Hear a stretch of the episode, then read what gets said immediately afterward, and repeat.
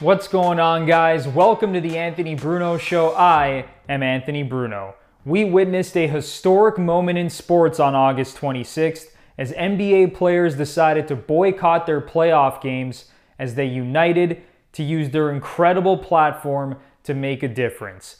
Big time respect to all the NBA players who were willing to make sacrifices to come together to create change in their communities and around the world. But at the same time, the NBA players have also recognized that because of all the incredible sacrifices they've made to get to this point in the season, playing games in the Orlando bubble, that they are going to resume the season and continue their pursuit of an NBA championship, playing the sport they love and playing the sport that we all love to watch them play. So, saying all that, it's now time to get into my Toronto Raptors, Boston Celtics NBA playoff preview.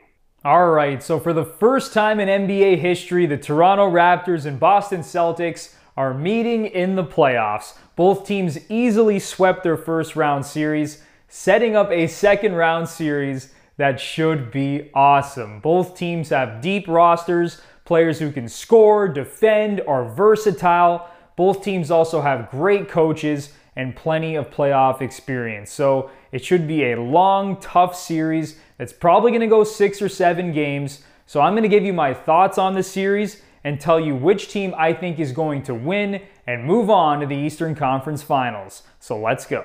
All right, so how did both teams get to this point? Well, the Raptors are 11 and 1 so far in the bubble. Their only loss came to the Boston Celtics in the seeding games. They lost by 22 points.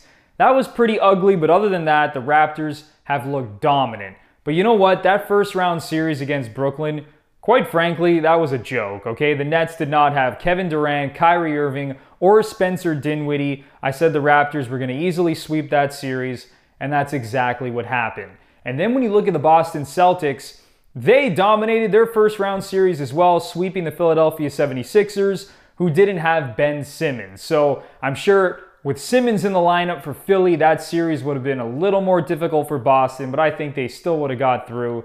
And this is the series that we've all been waiting for. These are two of the best teams in the Eastern Conference and the NBA for that matter, so it should be awesome. Looking at the season series between these two teams, Boston had Toronto's number. They won three out of the four games. One of those wins did come in the bubble, like I mentioned. And in Boston's three wins over Toronto, they beat the Raptors by an average of 14.7 points. So they have clearly given the Raptors problems this year. And I know the Raptors weren't fully healthy for some of those games. Pascal Siakam actually missed two of the four games against the Celtics this year. So I don't think we can look into those four games too much and say that, you know, what happened in those games is what we can expect in the playoffs. There are certain things that we can pull from that, but for the most part, you know, I think these are very, very evenly matched teams. And now let's kind of get into it, and I'll let you know what I think about both teams in this series. All right, so starting with the Boston Celtics, their team is led by these three studs Jayson Tatum, Jaylen Brown, and Kemba Walker. They all averaged over 20 points per game in the regular season. They were the only team in the NBA to have three players average 20 points per game. And they're doing that as well in the playoffs. They've actually all increased their points per game in the playoffs. And Jayson Tatum, my goodness, he is playing out of his mind this year. He has truly elevated his game to become one of the best players in the NBA. And honestly, outside of Giannis Antetokounmpo right now, I think Jayson Tatum is probably the second best player in the Eastern Conference. He was excellent in his first round series against the Sixers. He averaged 27 points, 10 rebounds, 2 blocks, and shot 45% from 3. So obviously the Raptors are going to have to come up with a defensive game plan to stop him. But like I mentioned, because even if you limit Tatum, and listen, Tatum's going to get his, you still have to worry about Jaylen Brown and Kemba Walker. But the Celtics were dealt a pretty big blow in round one, losing Gordon Hayward to an ankle sprain. He's not going to be back until the conference finals, it looks like. And that's going to be important in this Raptors series because that's a big hit to the Boston Celtics depth. So Hayward's coming out of the lineup. He was their fourth leading scorer. He can facilitate. He's just a smart veteran player who you need to have on the court if you want to go deep into the playoffs. And that's going to be a big loss for the Boston Celtics. So now Marcus Smart is in that starting lineup, and it remains to be seen what sort of effect this is going to have, you know, playing a deep team like the Toronto Raptors. But I think the further this series goes along and the heavy minutes that, you know, Tatum, Brown, Walker, and even Marcus Smart are playing, and with, you know, the, a lack of quality players coming off the bench for Boston, um, you know, their starting lineup is really, really going to get tested here, and we'll see how they respond. The Celtics are just so more well equipped when Gordon Hayward's in the starting lineup and Marcus Smart is coming off the bench. And listen, Marcus Smart is a very quality player. He can score, he's a great defender, he can do so many different things for the Boston Celtics, brings a lot of toughness as well. But when you look at some of the other players that are coming off the bench now for Boston, you know, Brad Wanamaker, Enes Kanter, Semi Ojeleye, those players just do not stack up to the players that the Raptors are going to have coming off the bench. Before I get into the Raptors' depth, I have to mention that Toronto is dealing with an injury situation itself. At the time I'm recording this, Kyle Lowry is considered day to day with an ankle sprain. He is hopeful to play in game one.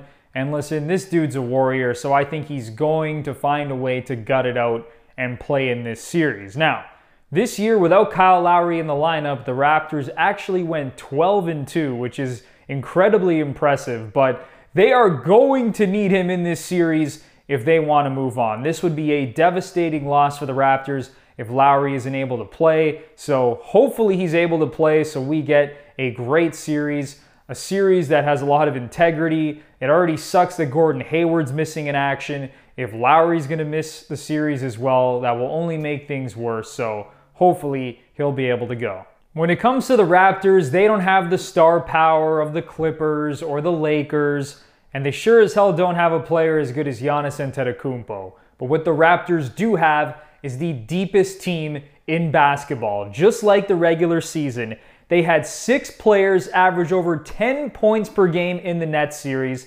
That is incredible. And Fred Van VanVleet that dude played out of his mind, okay? He was shooting 56% from three on over eight and a half attempts per game against the Nets. So he's really emerged as the Raptors' go to guy late in games in the fourth quarter when they need big buckets. So obviously, the Raptors are going to hope that he can continue his great play. But guess what? If Fred's not there one night, there's always another dude on this Raptors team who's ready to step up and fill up the stat sheet. It seems like on any given night, they really have six to seven different guys who can score between 15 and 25 points, and that is what makes this team so dangerous. But saying all that about Fred VanVleet, who's obviously been incredible for the Raptors in the playoffs, you know, they also have Kyle Lowry, who's had some really big playoff games as a Raptor, but I need to see Pascal Siakam step up and be that guy because the entire season he was the Raptors' best player, and we're all waiting for him to just take the bull by the horns and lead this team on a deep playoff run. And you know what? Quite frankly, he might not be a number one guy on a championship team because last year we saw him dominate in the number two role behind Kawhi Leonard. So it's not necessarily fair to just expect Siakam to do that in his first season as the quote unquote go to guy. And in a series like this, against a guy like Jayson Tatum, who I mentioned earlier is right now playing like the second best player in the East behind Giannis. And he's been huge for the Boston Celtics, you know, going from the second half of the season all the way down into the playoffs now. I mean, that dude is like a walking 30 points per game. So it's going to be interesting to see if Pascal Siakam can elevate in this series and be that go to scorer when the Raptors need him. And you know what? If he's not, that's okay too, because you got Fred Van VanVleet, you got Kyle Lowry, you got Norman Powell and Serge Ibaka, who have also been pretty good offensively. So the Raptors have a lot of options. So even if Siakam can't be that guy that we expect him to be, the Raptors have different options who can step up. And then, of course, we have to talk about the amazing coaching matchup between Nick Nurse and Brad Stevens. These two are two of the best in the business. They're both incredible X's and O's guys.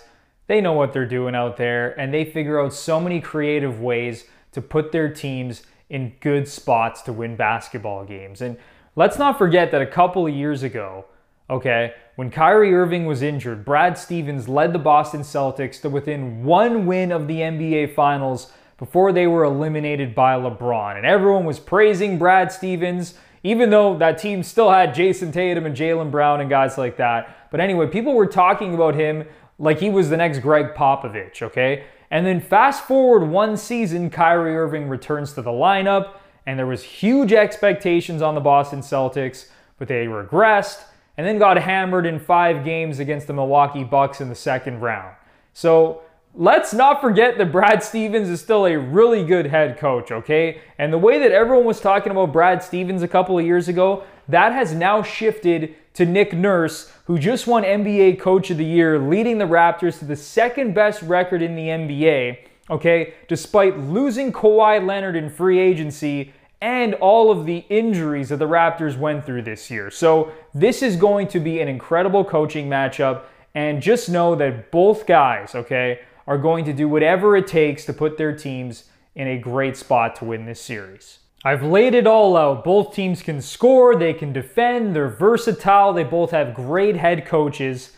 But saying that, I think the Raptors are going to win this series in seven games. I think the loss of Gordon Hayward is really going to matter in this series. It may not have mattered against the Philadelphia 76ers in round one, who are without Ben Simmons, but when you play a Raptors team that has the depth that they have, that can defend like they can, that has all these quality scoring options throughout the lineup, I think that gives Nick Nurse the upper hand because he has more to work with from a depth standpoint when it comes to setting up his defense and also offensively as well. And I think when you look at both coaches and how great they are, and if one guy has a little bit more to work with, I think that's going to give the Raptors the edge in this series. So I think they're going to move on in seven games and advance to the Eastern Conference Finals for the second year in a row.